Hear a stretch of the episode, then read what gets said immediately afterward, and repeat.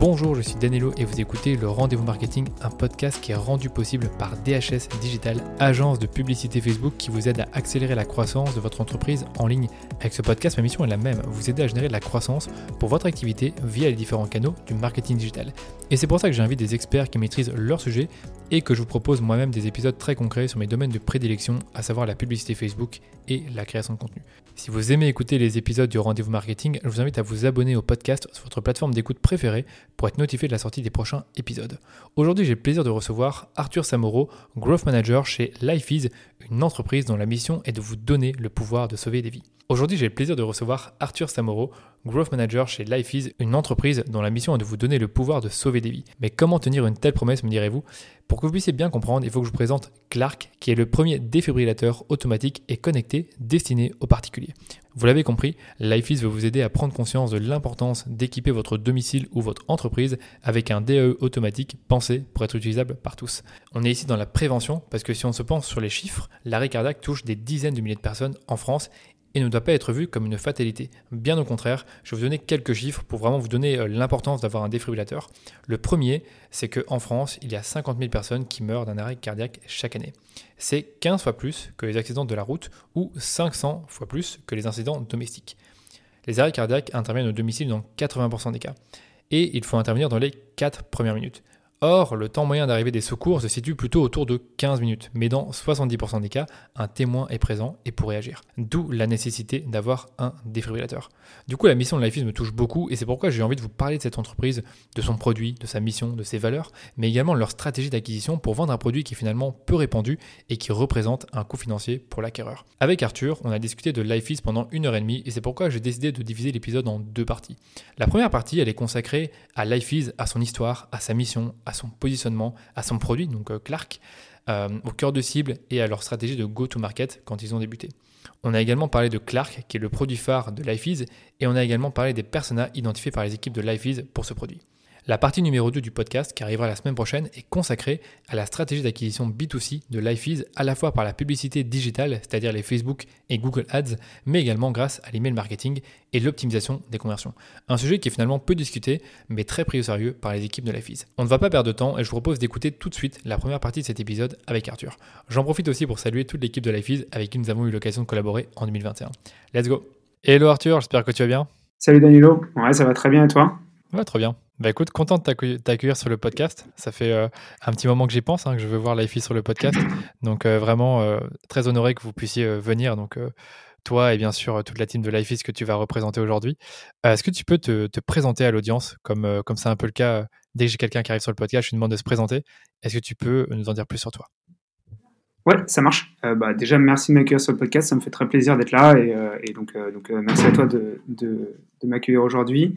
Euh, du coup, bah, moi, c'est Arthur, j'ai 27 ans. Euh, aujourd'hui, je suis en charge de, de, de l'équipe, euh, enfin, en charge de la croissance chez FIS et je m'occupe de, donc de l'équipe, euh, de l'équipe Growth.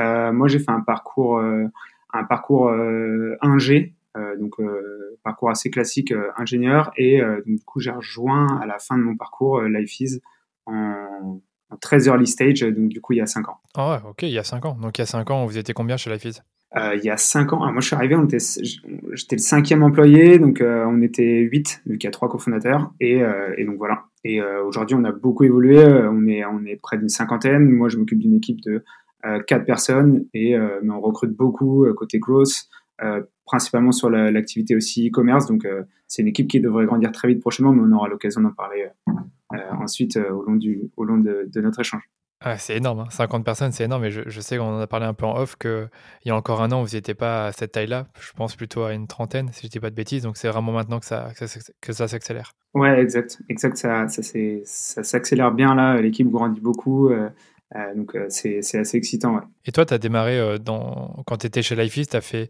c'était quoi ton rôle finalement? Moi, je suis arrivé en tant que business developer au tout début. Donc j'étais le premier employé sur le côté business dans, dans l'équipe. Euh, moi, quand je suis arrivé, il y avait, euh, il y avait pas encore de défibrillateur, il y avait pas toute la partie formation et tout ça. Donc, euh, donc les premières missions, ça a été de, bah, de construire les premières briques pour pour aller bah, vendre vendre la mission et vendre la, vision qui qui de, de LifeEase. Et en fait, après, on a eu des un premier produit, notamment sur la partie formation, qu'on a pu commencer à vendre et commencer à avoir nos, premiers clients et, et donc commencer à tester tout ça. Ok, bah justement, je pense que ce serait intéressant que tu nous parles de LifeEase, de sa mission et, de justement en quoi consistait ton travail à ce moment-là, qui était euh, bah, de vendre le produit et les formations qu'il y avait derrière. Du coup, euh, peut-être avant tout, je voulais juste, euh, parce qu'en fait, je vais, parler, je vais parler de la mission, mais sur l'arrêt cardiaque, le produit défibrillateur, etc. Je voulais juste prendre trois minutes pour, enfin trois minutes c'est long, mais moins que ça, mais un peu de temps pour expliquer un petit peu ce que c'est un arrêt cardiaque et les chiffres pour bien comprendre le problème et, et peut-être rappeler ce que c'est un défibrillateur pour, pour aussi que euh, les, gens qui nous écoutent euh, euh, voient bien de, quoi on parle. Enfin, ça, te va? Oui, ça me va totalement. Vas-y. ok, ça marche. Du coup, donc l'arrêt cardiaque, pour, pour préciser un petit peu ce que c'est, on considère qu'une personne elle est en arrêt cardiaque quand elle est elle est inconsciente et qu'elle ne respire pas, et donc c'est c'est un, l'arrêt cardiaque, c'est responsable de 50 000 décès chaque année en France. Donc c'est un problème assez énorme. Ça représente enfin, c'est 400 000 personnes, 400 euh, 000 décès chaque année en Europe également. Euh, et on a un taux de survie face à un arrêt cardiaque qui est aujourd'hui 5%. Et très faible. Ouais, c'est extrêmement faible. Le, et, le vrai problème, c'est pas qu'on n'ait pas la technologie, c'est pas qu'on sache pas réagir euh, et qu'on sache pas quoi faire, c'est principalement le délai d'intervention qui est, qui est extrêmement long. Euh, en fait, on estime que euh, face à un arrêt cardiaque, il faut intervenir dans les quatre premières minutes. Et aujourd'hui, euh, les, secouristes et les professionnels interviennent dans une moyenne de 10 minutes si on habite dans une grande ville. Mais, si tu n'habites pas dans une grande ville, potentiellement, ça peut être beaucoup plus. Donc, en fait, on, tu comprends facilement que si tu arrives dans un temps très long, et ben, en fait, tes chances de survie, elles sont beaucoup plus faibles. Et donc, du coup, tu peux pas dépasser les 5% de survie. Donc, donc vraiment, on essaie, nous, de, travailler sur ce, justement, ce délai d'intervention pour faire en sorte que le premier témoin soit le, le, ait la capacité de pouvoir intervenir et de sauver une vie. Et donc, du coup, le défibrillateur, pour, pour revenir un petit peu sur, sur ce que c'est, un défibrillateur, c'est un dispositif médical qui permet de relancer le cœur d'une victime qui est en arrêt cardiaque. Euh, c'est un dispositif, il faut le savoir, qui est très simple à utiliser. Il y a beaucoup de personnes avec qui on échange, avec qui on, on en parle, qui, euh, qui n'oseraient pas forcément utiliser un défibrillateur, alors que euh, c'est vraiment très simple à utiliser, c'est à la portée de n'importe qui. Aujourd'hui, on en voit de plus en plus, euh, bah, notamment dans les lieux publics, dans les gares, etc. Ils sont passés dans des supports verts hyper facilement reconnaissables. Et, et donc, du coup, c'est ces appareils-là qui, qui, peuvent sauver une vie. Un défibrillateur, c'est vraiment le, le, seul dispositif qui, en cas d'arrêt cardiaque, peut relancer le cœur d'une victime. Donc, donc voilà pour, pour ce petit, pour ce petit euh, petite, euh, petite précision sur ces deux sujets-là. Et donc, du coup, ouais, voilà, ce petit aparté, merci.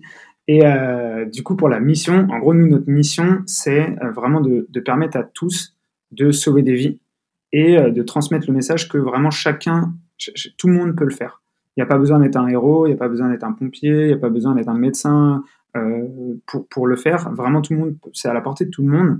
Et donc, nous, notre mission, ça va être essentiellement d'apporter cette vision-là mais euh, aussi d'apporter bah, la technologie pour le faire avec notre défibrillateur qui s'appelle Clark et euh, de communiquer sur le fait que c'est ultra simple à utiliser, que euh, euh en quelques minutes on peut sauver une vie et euh, on va on va apporter aussi bah, le, le, côté fiabilité du produit. En fait, on assure la maintenance du produit parce que le produit est connecté et, et on va former aussi les gens à l'utiliser. Et donc du coup, c'est l'idée générale, c'est vraiment de transmettre aux gens qu'ils peuvent sauver une vie euh, en utilisant un produit et en étant formé dessus. Un produit qui est fiable et en étant formé à, l'utilisation. Donc, euh, voilà pour la mission. D'accord. Et donc, du coup, vous, finalement, comment est-ce que vous euh, accomplissez cette mission? C'est en fournissant à tout le monde un défibrillateur qui permet de sauver des vies. Et bien sûr, derrière, il y a de la maintenance de ces, de défibrillateurs parce qu'il est connecté et aussi euh, des formations. Au départ, vous vous adressez à qui? Quand, vous avez, euh, quand vous avez lancé cette offre euh, Donc, si j'ai bien compris, LifeEase existe depuis plus de 5 ans? Tu peux me rappeler 2015. Ouais, 2015. on va dire depuis 7 ans. Ok, d'accord. Et donc, au départ, vous, vous aviez visé qui avec le défibrillateur? Ouais. alors, il y, a eu des, des, changements de contexte aussi sur le marché des défibrillateurs, parce qu'il y a eu des lois qui sont, notamment en France en tout cas, il y a eu des lois qui sont entrées en jeu pour pour rendre obligatoire les défibrillateurs dans certains euh, certains établissements qui reçoivent du public. Donc euh, ça a changé aussi pas mal la donne. Donc au, au début, on s'est euh, on s'est beaucoup adressé à justement ces lieux qui qui étaient concernés par la réglementation. Donc beaucoup d'entreprises et pour, bah, pour apporter justement notre vision, la mission qu'on avait avec notre produit et, et la formation qui allait avec aussi pour les employés. Donc, très, très, ah, pour répondre à ta question, très B2B au départ. Ok, d'accord. Et donc au départ, est-ce que vous aviez euh, toute cette architecture sur le web, c'est-à-dire un, site web, des landing pages, euh, une stratégie d'email marketing, ou justement à l'inverse, vous étiez plus en mode, on va dire guérilla, c'est-à-dire euh, directement aller à, l'encontre de votre cible en faisant peut-être en faisant de la prospection téléphonique ou de la prospection par email? Comment est-ce que vous avez fait finalement avoir vos premiers clients avec ce produit qui, qui, a une importance vraiment capitale pour, le, pour sauver des vies, mais qui en soi n'est pas. je pense pas que c'est facile de le vendre à tout à chacun? Ouais, euh, ouais, effectivement, je crois que tu l'as dit, c'était assez guérilla. Euh, démarche euh, vraiment, enfin, ouais, vraiment hyper outbound. Donc, vraiment, on est allé chercher nos premiers clients. C'était de l'ultra personnalisé, donc on faisait les mails à la main, les, les, les, les, les calls. On, on, a, on, a, aussi, enfin, ouais, on appelait, on, on faisait des calls, on, on qualifiait les, les, les les, leads qu'on avait, etc. Donc c'était vraiment une démarche purement outbound, euh, assez classique. Euh, et, euh, et on, donc on avait la liste des, des cibles qu'on voulait aller chercher et, et donc on, contactait par mail, par, par téléphone et, et, voilà, on allait chercher nos, nos, quelques dizaines de premiers clients comme ça. D'accord. Et vous avez créé une récurrence avec vos clients ou est-ce que finalement, une fois que vous avez vendu le défibrillateur, euh, on va dire que vous occupez juste de la formation et de la maintenance. Enfin, je veux dire par là que comment ça fonctionne une fois que vous avez acquis un client, euh, acquis un, pardon, acquis un client euh, entreprise, par exemple? ouais. Alors, bah, le client entreprise, donc, il va avoir. Alors, nous, on a un modèle économique qui est en, qui est en deux, disons qu'il a deux facettes. Soit il va pouvoir choisir d'acheter le produit. Et donc là, derrière, on a, on a en fait un, dire, un, un modèle récurrent qui va être derrière plutôt sur de la maintenance, de l'entretien et de la formation. Et euh, sinon, le, le, le, client peut choisir de louer le produit. Et donc, du coup, là, on est sur un modèle qui est, qui est tout à fait, enfin, qui est totalement récurrent et qui inclut justement, bah, pareil, la maintenance, la, la formation des, des employés et, et, tout ça. D'accord. Tu sais, ça me fait penser un peu aux, alarmes que tu vas acheter. Enfin, je sais, sais pas si le parallèle est bon, mais quand tu as deux possibilités, soit tu achètes une alarme, euh, voilà, peut-être 3000 euros, et puis après, tu n'as plus rien à, à, penser, ou alors tu la loues simplement. Et en fait, tous les mois, bah, tu as euh, je pense, une équipe qui euh, s'occupe de tout ça, faire attention euh, quand, quand, quand l'alarme sonne, bah, qu'il y ait quelqu'un qui arrive dans les 10 minutes. Et donc, euh, c'est un peu la proposition de valeur des, bah, de ceux qui vendent des alarmes, c'est de dire bah, soit tu la loues, soit tu tu l'achètes directement. Quoi. Ouais, exactement. C'est assez, c'est exactement la, même vision. À ceci près que nous, on a en fait, on veut vraiment faire en sorte que 100% de nos défibrillateur soient opérationnels le jour où on veut s'en servir le défibrillateur, ça reste un produit euh, dont on se sert peu, et heureusement, on s'en sert que, le, euh, le jour où on fait face à un arrêt cardiaque, mais heureusement, il n'y en a pas euh, tous les tous les quatre matins, et, et donc du coup, c'est un appareil qui, qui, auquel il faut faire attention et qu'on ne doit pas laisser au fond d'un placard, parce que le jour où on en a besoin, si on l'a laissé au fond d'un placard, qu'on n'a jamais regardé, qu'on n'a jamais fait la maintenance, bah en fait, il, il, est il est plus fonctionnel. Donc on, nous, on, en fait, on va pas juste quand, quand on est en tout cas en dehors de la location qui inclut toute la maintenance, mais quand on fait de l'achat, on essaie de ne pas faire juste de l'achat de matériel parce qu'on ne veut pas juste euh, vendre du matériel et laisser le, client euh, euh, avec son défibrillateur dans la nature qui, dans quelques années, fonctionnera plus et, il va en avoir besoin et ça fonctionnera pas. Donc ça, c'est pas du tout l'idée. Vraiment, nous, on veut avoir une visibilité sur nos produits et être sûr qu'ils fonctionnent à n'importe quel moment pour, pour pouvoir sauver un maximum de vie.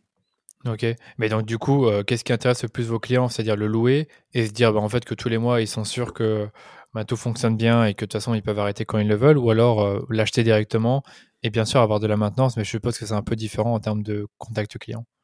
Ouais, euh, c'est une bonne question. c'est une bonne question pour les clients entreprises. Tu as, plusieurs modèles en fait. Il y a des clients où, je te donne l'exemple d'un par exemple un cabinet médical ou euh, des, en fait, des clients qui vont avoir beaucoup de matériel, qui sont, qui sont déjà l'habitude de louer pour euh, bénéficier des prestations de maintenance, en fait, ils vont intégrer naturellement le produit, enfin le défibrillateur, l'allocation du défibrillateur dans leur charge classique. Et donc, du coup, pour eux, c'est hyper naturel de louer. Et à l'inverse, bah, tu vas travailler avec des, des clients qui euh, ont des budgets beaucoup plus carrés, avec des budgets d'investissement, des budgets de fonctionnement, etc. Et donc, du coup, ils ils sont un peu obligés d'acheter ton produit parce que c'est comme ça qu'ils fonctionnent pour tout. Et donc, du coup, ils, ont, ils, fonctionnent avec des achats et c'est comme ça. Et donc, du coup, la location, c'est pas quelque chose qui sont qui, les intéresse vraiment. Donc, on, on, essaie de s'adapter. C'est aussi pour ça, on en reparlera peut-être pour les particuliers aussi, mais c'est aussi pour ça qu'on a un peu ce double modèle économique, c'est que en fait, on, peut répondre à, à plus de clients parce qu'il y en a qui auraient jamais acheté, il y en a qui auraient jamais loué. Et donc, du coup, le fait d'avoir les deux, ça permet de, de, proposer la meilleure solution à tout le monde. Quoi. Ouais, mais c'est ça que je trouve top dans, ces de le fait, dans le fait d'avoir deux modèles dans le cadre de la vente de ce produit. C'est que ben, si, es vraiment, si tu veux pas l'acheter parce que tu sais pas si tu si, euh, euh, comment dire, si tu as des doutes là-dessus, tu peux toujours le louer et en fait l'avoir et tu sais que tu es en sécurité. Mais je trouve que la location, c'est, c'est bien parce qu'une fois que tu es engagé, c'est difficile de, de, se dire bah, qu'on arrête parce que de toute façon, c'est, pas, c'est beaucoup moins cher que de l'acheter directement. Donc euh, moi, j'aime bien l'idée de la location. Mais puisque tu parles des particuliers, je pense que c'est intéressant qu'on parle justement de ça. C'est-à-dire qu'au départ, vous vous, adressez, vous vous adressiez pardon, à des entreprises Aujourd'hui, enfin aujourd'hui, il y a un an et demi plus ou moins, un peu avant qu'on se connaisse, euh, vous vous êtes lancé euh, dans le marché euh, B2C, donc c'est-à-dire vers les particuliers. Donc cette fois-ci, vous, êtes pu arriver avec la proposition de valeur qui était de dire protéger votre établissement, enfin protéger plutôt les personnes dans votre établissement, les, vos employés avec un défibrillateur, mais protéger aussi cette fois-ci vos proches. Et donc du coup convaincre monsieur et madame tout le monde de s'offrir un défibrillateur. Euh, d'autant plus que, comme tu le disais, c'est pas forcément un, outil que tu vas utiliser tous les jours, euh, encore, encore, encore, euh, encore heureux, on va dire. Donc, comment ça s'est passé cette, transition finalement de s'adresser à des entreprises et après ben, de parler à des particuliers? Alors, c'était un, effectivement, c'était un, gros sujet. Hein. ça a ouvert quand même une énorme, un énorme sujet de notre côté d'ouvrir d'ouvrir le marché particulier. Je pense que ce qui a été vraiment le tournant de, de, l'histoire et qui nous a permis justement euh, euh, bah, d'ouvrir le champ des possibles et de nous adresser à des nouvelles cibles, c'est que pour euh, notre produit, donc notre défibrillateur Clark, on a obtenu la certification médicale européenne, qui est un peu le Graal pour pouvoir mettre son produit sur, sur le marché.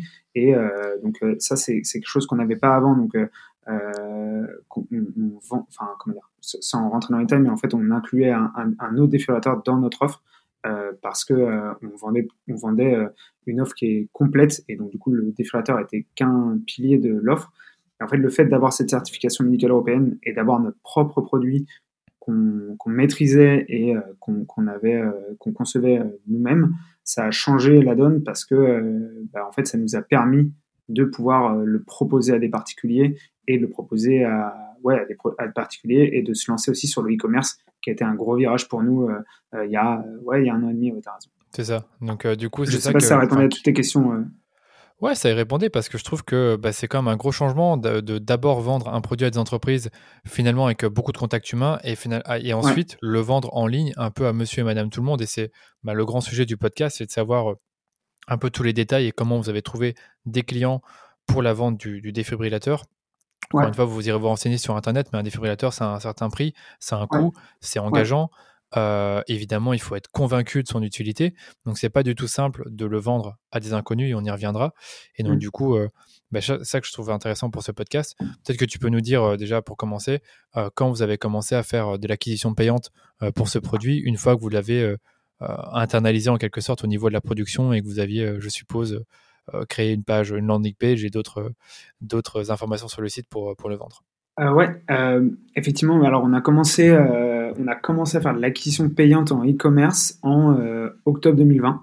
En fait, on a eu la certification médicale du produit quelques mois avant. Après, on a, réglé les détails pour pour la, production et une fois qu'on était on était chaud pour, euh, pour lancer. On s'est lancé en e-commerce euh, et on a adressé du coup assez rapidement la cible des particuliers. La cible des particuliers, c'était un, c'était un, un pari, mais sur lequel on avait déjà un peu d'informations parce qu'en fait, on avait euh, bien avant d'avoir le, notre défibrillateur prêt à être lancé sur le marché des particuliers, on avait déjà des demandes en fait des, de, de particuliers qui souhaitaient s'équiper et qui souhaitaient avoir accès à notre offre. Et euh, en fait, on était un petit peu coincé. Alors, on, était un petit peu coincé parce que à l'époque, on vendait surtout à des entreprises et, euh, et on n'était pas vraiment prêt à le faire. On n'avait pas un service client qui était qui était calibré pour faire du du, du B2C parce que ça reste quand même très différent. Et, euh, donc du coup, quand on quand on a quand on a fait le switch pour s'adresser aux particuliers, on avait déjà comment dire, de la matière. En fait, on avait déjà ce, petit feeling que oui, ça pouvait marcher parce que même sans communiquer, en étant ultra orienté euh, B2B, on avait quand même des demandes. Donc, euh, on sentait qu'il y avait, euh, il y avait quelque chose à, aller chercher sur, sur ce marché-là. D'accord. Donc, vous avez déjà les demandes il y a quelques années. C'est comme ça que vous avez pensé finalement à, à, développer ce marché, à passer chez les particuliers et, comment dire, se focaliser un peu moins sur le B2B. D'ailleurs, tant que j'y pense, est-ce qu'il y avait déjà des acteurs dans votre marché qui s'adressaient aux particuliers avec une belle offre, bien packagée, euh, le, défibrillateur qui est sublimé, qui est bien mis en avant, ou euh, finalement vous êtes les pionniers Les pionniers, pardon. Alors, euh, pour revenir rapidement sur le côté vraiment particulier, en fait, dès le début, dès la, création de la boîte en 2015, le, le, le message c'était de placer le défibrillateur au domicile. Parce que, en fait, pour revenir sur les chiffres de l'arrêt cardiaque, etc., aujourd'hui, on estime que 80% des arrêts cardiaques ont lieu à domicile. Et donc, du coup, en plaçant le défibrillateur directement euh, à domicile, on va maximiser l'impact parce qu'on va réduire ce fameux temps d'intervention dont, je parlais tout à l'heure. Donc depuis le début, en fait, euh, la, la, la, vision de la vie, c'est de placer des défibrillateurs au domicile. Ok, ok. donc la, la, vision vraiment sur le long terme, tu veux dire. Genre, c'était ce que vous imaginez au tout début, c'est de dire euh, un peu comme Microsoft, je veux qu'il y ait un ordi dans tous les, dans tous les, dans toutes les maisons. Là, c'était un peu finalement, non, mais c'est vrai, c'est un peu la même chose, c'est de dire voilà, je veux qu'il y ait un DAE, un défibrillateur dans tous les, dans tous les domiciles. Ouais, c'est gentil de nous comparer à Microsoft, mais ouais, c'est, un peu ça. ouais, c'est un peu ça en fait. La, ouais. En fait, on a pris le, le, le, le problème en se disant où est-ce qu'on peut maximiser l'impact. Et en fait, euh, bah, 50 000 décès chaque année, tu en as 80% c'est à domicile, il faut intervenir dans les 4 minutes. En fait, il faut que le défibrillateur il soit directement sur place. Et donc, du coup, euh, bah, du coup c'était ça la vision depuis le départ. Et, euh, et donc, euh, on s'est construit avec ça. Après, il y a eu des, il y a eu des, des événements, euh, disons, contextuels qui nous ont un petit peu poussé à se placer sur le marché B2B parce qu'on voulait aussi euh, acquérir nos premiers clients, etc. Et d'ailleurs, le marché B2B, c'est pas du tout une chose qu'on a abandonné. C'est quelque chose qui tourne encore très très bien et qui, est également en forte croissance. Donc, euh, mmh. donc voilà, on a, une, on, a quand même, on, enfin, comment dire, dans l'équipe, on a une équipe sales qui, euh, qui euh, vend à des entreprises et c'est un, un, canal qui marche très très bien pour nous aussi. Euh, donc on n'a pas du tout abandonné ça, on a, on a même capitalisé là-dessus, on a gardé tout l'historique qu'on avait depuis le début là-dessus. En fait, le, la partie, partie, la partie B2C n'est qu'un plus en fait par rapport à ce qu'on faisait avant. C'est pas du tout un virage où on a tout abandonné, c'est vraiment un plus. Et, et donc, donc voilà. Et donc pour répondre à ta question sur le fait d'être pionnier, oui, aujourd'hui on est les premiers à proposer une offre qui est packagé spécifiquement pour des particuliers. je, ne dis pas que les, particuliers pouvaient très bien avant euh, euh, acheter un défibrillateur et le mettre chez eux, euh, mais, mais ce n'était pas des offres qui étaient vraiment conçues spécifiquement pour les particuliers. C'était un particulier qui acceptait d'avoir une offre qui était peut-être pas idéale, mais, mais c'était, il voulait un défibrillateur, donc il l'achetait quand même. Là aujourd'hui, nous, la vraie différence, c'est que ce qu'on fait, c'est penser exprès pour les particuliers. Tout est pensé comme ça. Le service est pensé comme ça. La maintenance est pensée pour les particuliers. Et le service client derrière est adapté à des particuliers euh, euh pour, euh, pour, enfin voilà, c'est vraiment packagé pour ça. mais, mais j'adore, c'est qu'on est vraiment à, cheval entre le produit et le service. Parce que tu dis que derrière, il y a, toute la maintenance et la formation. Peut-être que tu peux aussi nous en dire plus rapidement avant qu'on passe vraiment sur la, partie acquisition, mais niveau formation, comment ça se passe réellement quand tu, achètes ton défibrillateur? Euh, Comment est-ce que tu es formé? Est-ce que c'est de la formation en ligne? Est-ce que c'est du présentiel? Comment ça se passe? Euh, bah, déjà, il euh, faut savoir que nous, depuis le début, on est convaincu que avoir un défibrillateur et ne pas savoir s'en servir, concrètement, ça ne sert à rien. Euh, y a, y a, ça arrive d'avoir des, des, entreprises ou euh, des endroits où il y a des défibrillateurs et, euh, et en fait, autour, personne oserait même s'en servir parce que ils savent pas, on a peur de faire une erreur, on a peur de pas savoir s'en servir, etc. Donc, donc en fait, le, le, depuis le début, nous, on s'est dit, ok, bah, on va mettre des défibrillateurs. Par contre, on va former tout le monde et on va faire en sorte que tout le monde pas forcément soit, soit euh, le euh, top secouriste, etc. Mais ne serait-ce que euh, sache qu'un défibrillateur, c'est hyper simple. Sache que quand on appuie sur le seul bouton du défibrillateur pour l'allumer, il va parler, il va guider et ça va être hyper clair de, de ce qu'il faut faire. et juste de savoir ça, déjà, ça permet aux gens de d'oser l'utiliser, d'avoir le déclic que quand ils sont face à un cardiaque, bah, ils savent que le défibrillateur est là pour, pour, pour les aider et, intervenir. Et donc, du coup, comment ça se passe chez nous Alors, on a plusieurs choses. On va proposer de manière automatique la sensibilisation digitale. Donc, en fait, on a développé une, application euh, qui, euh, est une application qui permet d'apprendre justement à réagir face à euh, un arrêt cardiaque, donc d'apprendre à reconnaître un arrêt cardiaque, utiliser un défibrillateur et suivre toutes les étapes à, suivre face à un arrêt cardiaque en fait. Et donc ça, c'est des, sous forme de petits jeux, c'est des petits quiz qui permettent d'apprendre étape par étape à, à réagir. Il y a l'arrêt cardiaque, mais d'ailleurs, il n'y a pas que l'arrêt cardiaque. L'application s'appelle Everyday Heroes. c'est disponible soit directement sur, euh, sur ordinateur, mais elle est aussi disponible sur les stores. Donc euh, n'importe qui peut n'importe qui peut la télécharger. Euh, c'est gratuit et il y a je, je, plusieurs centaines de, de, scènes, je crois, ou de thèmes. Euh, je dis plusieurs centaines parce que j'ai pas le chiffre exact, mais ouais, plusieurs centaines de thèmes pour apprendre à réagir face à un cardiaque, mais aussi face à tout type d'urgence de la vie de tous les jours. Donc, donc voilà. Euh, et, et donc du coup, il y a cette partie-là qu'on qu'on propose systématiquement. Pour les entreprises, c'est cette partie-là, mais enrichie avec euh, euh, du suivi aussi euh, pour savoir, pour avoir un suivi sur le nombre d'employés qui sont formés, etc. Et on va aussi proposer une brique formation physique. Et pour ça, on a fait un gros travail pour réunir un réseau de partenaires formateurs en secourisme. Donc aujourd'hui, on a plus de 350 formateurs partenaires partout en France. Euh, et d'ailleurs, on recrute encore, on a des, on a des demandes hyper régulièrement de, de partenaires formateurs qui, qui souhaitent rejoindre l'aventure et devenir partenaires de LifeEase.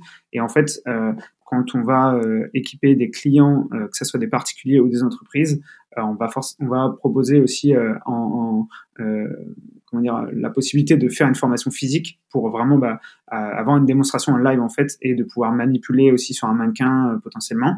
Euh, et, donc ça, en fait, on fait appel à des partenaires qui sont partout en France et qui peuvent intervenir dans, enfin, faire une démonstration chez un particulier ou dans des entreprises. Je ne sais, pas si c'était hyper clair euh, ma, ma réponse. C'est clair, mais je trouve ça bien, bien développé. Je trouve ça bien développé et je trouve que c'est important de le mettre en avant parce que quand tu achètes un, un, produit comme un défibrillateur, tu as envie de savoir euh, bah, est-ce que tu vas être formé pour bien l'utiliser. quoi. Donc, ouais, hyper clair. Ouais, ouais effectivement. Et on, on, insiste vraiment là-dessus. Euh, et, euh, et, donc, euh, c'est vraiment quelque chose qu'on intègre automatiquement, qui fait partie des offres et, et qui qu'on essaie de, de, bah, de, mettre en avant parce que c'est hyper important que nos, nos clients et bah, ils aient un produit et qu'ils sachent l'utiliser. Ouais, c'est ça. Mais en réalité, c'est ça qui est, qui est, difficile aussi quand, dans la vente de ce produit à des particuliers c'est qu'il y a beaucoup de choses. C'est qu'il y a la maintenance, il y a euh, l'utilité du produit, il y a de la formation. Donc c'est dur de trouver un bon axe de, communication pour, euh, pour, le, pour le vendre réellement et euh, donner, enfin, le, créer une désirabilité autour du produit. Donc du coup, si tu es, si tu es prêt, on peut, on peut parler de tout ce qui est acquisition B2C, à moins que tu aies d'autres choses à rajouter sur, sur Lifey, sur, sur Clark. Donc Clark, c'est le nom du défibrillateur.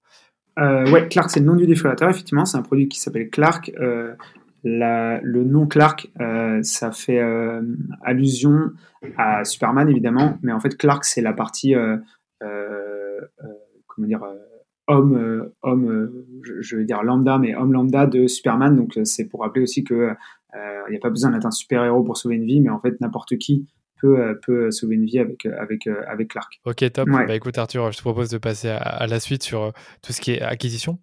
Euh, bon, bref, pour, pour, recontextualiser pour ceux qui nous écoutent, euh, Johan, donc je vais saluer puisqu'il écoutait le, il écoute ou il écoutait euh, le podcast, m'a découvert via le rendez-vous marketing et il y a un an, il m'a contacté pour que mon agence gère vos, vos, campagnes de pub Facebook qui étaient déjà lancées depuis quelques mois. Et c'est vrai qu'on a commencé à travailler ensemble, ben, j'ai vite constaté ben, qu'il y avait une vraie stratégie derrière, que vous n'étiez pas juste en train de, de balancer un produit autour, autour d'une audience, mais que vous saviez plus ou moins, enfin, avec beaucoup de précision plutôt, à qui vous vous adressez à qui vous vous adressiez plutôt. Et euh, bah, je, vais, constater ce, que vous avez pris le temps de définir vos personas parce que c'est une des choses qu'on demande quand on travaille avec une, entreprise, c'est de connaître euh, leurs clients idéaux. Et vous, c'était justement très clair. C'est-à-dire, on avait une documentation là-dessus, on avait des fiches, euh, des informations sur, sur chacun des personas. Et je pense que ce qui est intéressant de voir avec toi aujourd'hui, c'est quelle méthodologie vous, vous avez employée pour définir vos personas. Parce qu'encore une fois, il y a il y, a, 10 000 façons de les créer. Vous, les avez fait à votre manière. Je trouve que la manière était, était plutôt claire. Ouais. Euh, bah ouais, effectivement, euh, avant de se lancer, on a fait effectivement ce travail de questionnement nous-mêmes au départ pour bah, justement pour définir ces, ces personas-là de manière assez générale. en fait, on a c'est quelque chose que qui, est assez, euh, qui est pas mal répété dans le milieu du, marketing, marketing digital, etc., de faire ces personas, de travailler ces personas, etc. Et donc, du coup, pour nous, c'est venu assez naturellement de se poser autour de la table et de se dire, OK, bah, à quel besoin on va répondre avec notre produit, euh, qui, qui, a, ce besoin, euh, à, à, quoi il ressemble notre client idéal. Et, euh, et, donc, du coup, en fait, on a fait ce travail-là de questionnement et, euh, et, donc, du coup, il y a plusieurs personas qui en sont sortis. et, et en fait, aujourd'hui, c'est un travail de tous les jours, je dirais. Euh, on travaille avec l'équipe produit qui, euh, qui va aussi euh, interroger nos clients pour, pour comprendre le besoin et pourquoi, pourquoi ils ont acheté le, produit. On est aussi notre équipe qui est en, en, Customer Success qui, qui, va être en lien aussi avec nos clients tous les jours et qui va avoir des, super retours et, et, des, et des, comment dire, des vraies informations en fait qui, vont venir étoffer le, persona. Donc en fait, le persona, euh, en fait, euh, c'est vraiment un travail de tous les jours. C'est marrant parce que euh, on entend, enfin, comment dire, tout le monde dit, enfin, comment dire, on entend très souvent en fait qu'il faut, il faut parler à ses clients, il faut parler à ses clients, il faut parler à ses clients. et en fait, c'est, enfin, c'est vrai quoi. Faut vraiment aller parler à ses clients et, et en fait, tu vas apprendre des choses que tu n'imaginais pas en, en, en, les ayant juste 10 minutes au téléphone. Ils vont te donner des infos qui vont te, qui vont complètement éclaircir des questions que tu avais euh, et, euh, et, que, que tu n'imaginais pas. Quoi. Et donc, du coup, c'est c'est une mécanique qu'il faut vraiment pas délaisser. C'est un travail qu'il faut vraiment avoir tous les jours de euh, faire ses personas, affiner son persona et questionner, euh, questionner toujours les hypothèses qu'on a faites et, euh, et revoir, revoir les, les, bah, voilà, ces, ces, ces sujets-là. Quoi. Toi, je sais que tu trouves que c'est la, je sais que tu trouves que c'est la pierre angulaire des stratégies marketing et, euh, et, et tu m'en avais parlé et je sais, je sais que c'est un truc que tu trouves important. Et bah ouais, en effet, je pense que c'est hyper important de se poser toujours la question de est-ce que je transmets le bon message à la bonne personne au bon moment? Et, et ça, honnêtement, c'est juste ces questions-là, ça permet de, de, de faire plein de choses. Quoi. Ouais, sans ça, on peut pas trouver les, les bons axes de communication dans, dans les publicités, c'est ce que j'essaye de tout le temps dire. Exactement. Et donc toi, donc si on doit résumer, vous avez beaucoup parlé à vos clients. Est-ce que c'est toi qui l'as fait? Est-ce que c'est, enfin, tu parles de l'équipe produit, mais est-ce que toi, tu as eu l'occasion justement de, de parler à des clients euh, ou futurs clients euh, du côté particulier? Et est-ce que tu peux peut-être nous donner quelques questions que vous avez l'habitude de poser pour mieux connaître vos clients. Et je sais que vous avez catégorisé entre différentes, euh, bah, selon que ce soit des personnes qui étaient euh, plutôt hero ou alors qui étaient justement, allez, qui le faisaient pour elles ou d'autres qui étaient plus âgés. Explique-moi peut-être tout ça avant de, avant de passer à la suite. Ouais, bah, au début, au début, ouais, on a, on a, quand on a lancé l'acquisition, on a eu, on a commencé à avoir euh, assez naturellement des gens qui nous écrivaient, qui nous posaient des questions. On a, on a aussi euh, un outil de, de, chat pour, euh, pour échanger directement sur le site, etc. Donc en fait, on a eu rapidement des échanges en fait avec des, des, des, des, gens qui n'étaient pas encore des clients, mais qui venaient sur le site et qui nous posaient des questions pour comprendre c'est quoi le produit, parce que c'est un produit qui reste quand même assez un produit, un dispositif assez pas complexe, mais assez comment dire, enfin c'est oui, c'est il y a, y a, des questions à poser quoi. C'est vraiment c'est pas un, un, objet qui est qui est un objet de la vie de tous les jours qu'on connaît très bien. Donc euh, on avait des gens qui venaient sur le site qui nous posaient des questions. Donc ces ces gens-là, on les avait très souvent au téléphone pour échanger avec eux, comprendre euh, pourquoi on avait retenu leur, leur attention, euh, qu'est-ce qui faisait qu'ils avaient envie de ou qui, ressentaient le besoin de s'équiper d'un défibrillateur, quelles questions ils avaient euh, pour euh, euh, qu'est-ce qui, quelles questions ils avaient pour pour être sûr de vouloir s'équiper, comment ils nous avaient connus, etc. Donc ça c'était c'était quelque chose que ouais au, au, début on faisait on faisait que ça. Aujourd'hui moi je le fais moins parce que il y a d'autres personnes qui le font, mais on a toujours cette culture de de vraiment comprendre et d'avoir des retours de de tout ce qu'on fait partout avec nos clients. Ok, très clair. Très clair. Et donc, du coup, ouais, tu disais les, catégories, effectivement, on, avait, on a, plusieurs catégories de personnes. Donc, on a effectivement les personnes qui sont un peu plus héros, euh, qui vont être un peu plus jeunes, mais euh, qui ont une, fibre euh, secouriste ou, ou une fibre médecin, pompier, etc. Donc, qui, vont s'équiper dans. plutôt pour se dire, bah, je me balade avec et, et, demain, je, je, peux sauver une vie. Ils vont être aussi inscrits sur des applications qui, vont pouvoir euh, les, appeler en cas d'urgence. Il y a des applications qui sont lancées récemment, euh, enfin récemment ou pas, mais euh, il y a Staying Alive, Save Life, etc., qui sont des applis sur lesquelles on peut se déclarer et déclarer qu'on a un défibrillateur et pouvoir être alerté en cas d'arrêt cardiaque pas loin de chez nous et de pouvoir intervenir.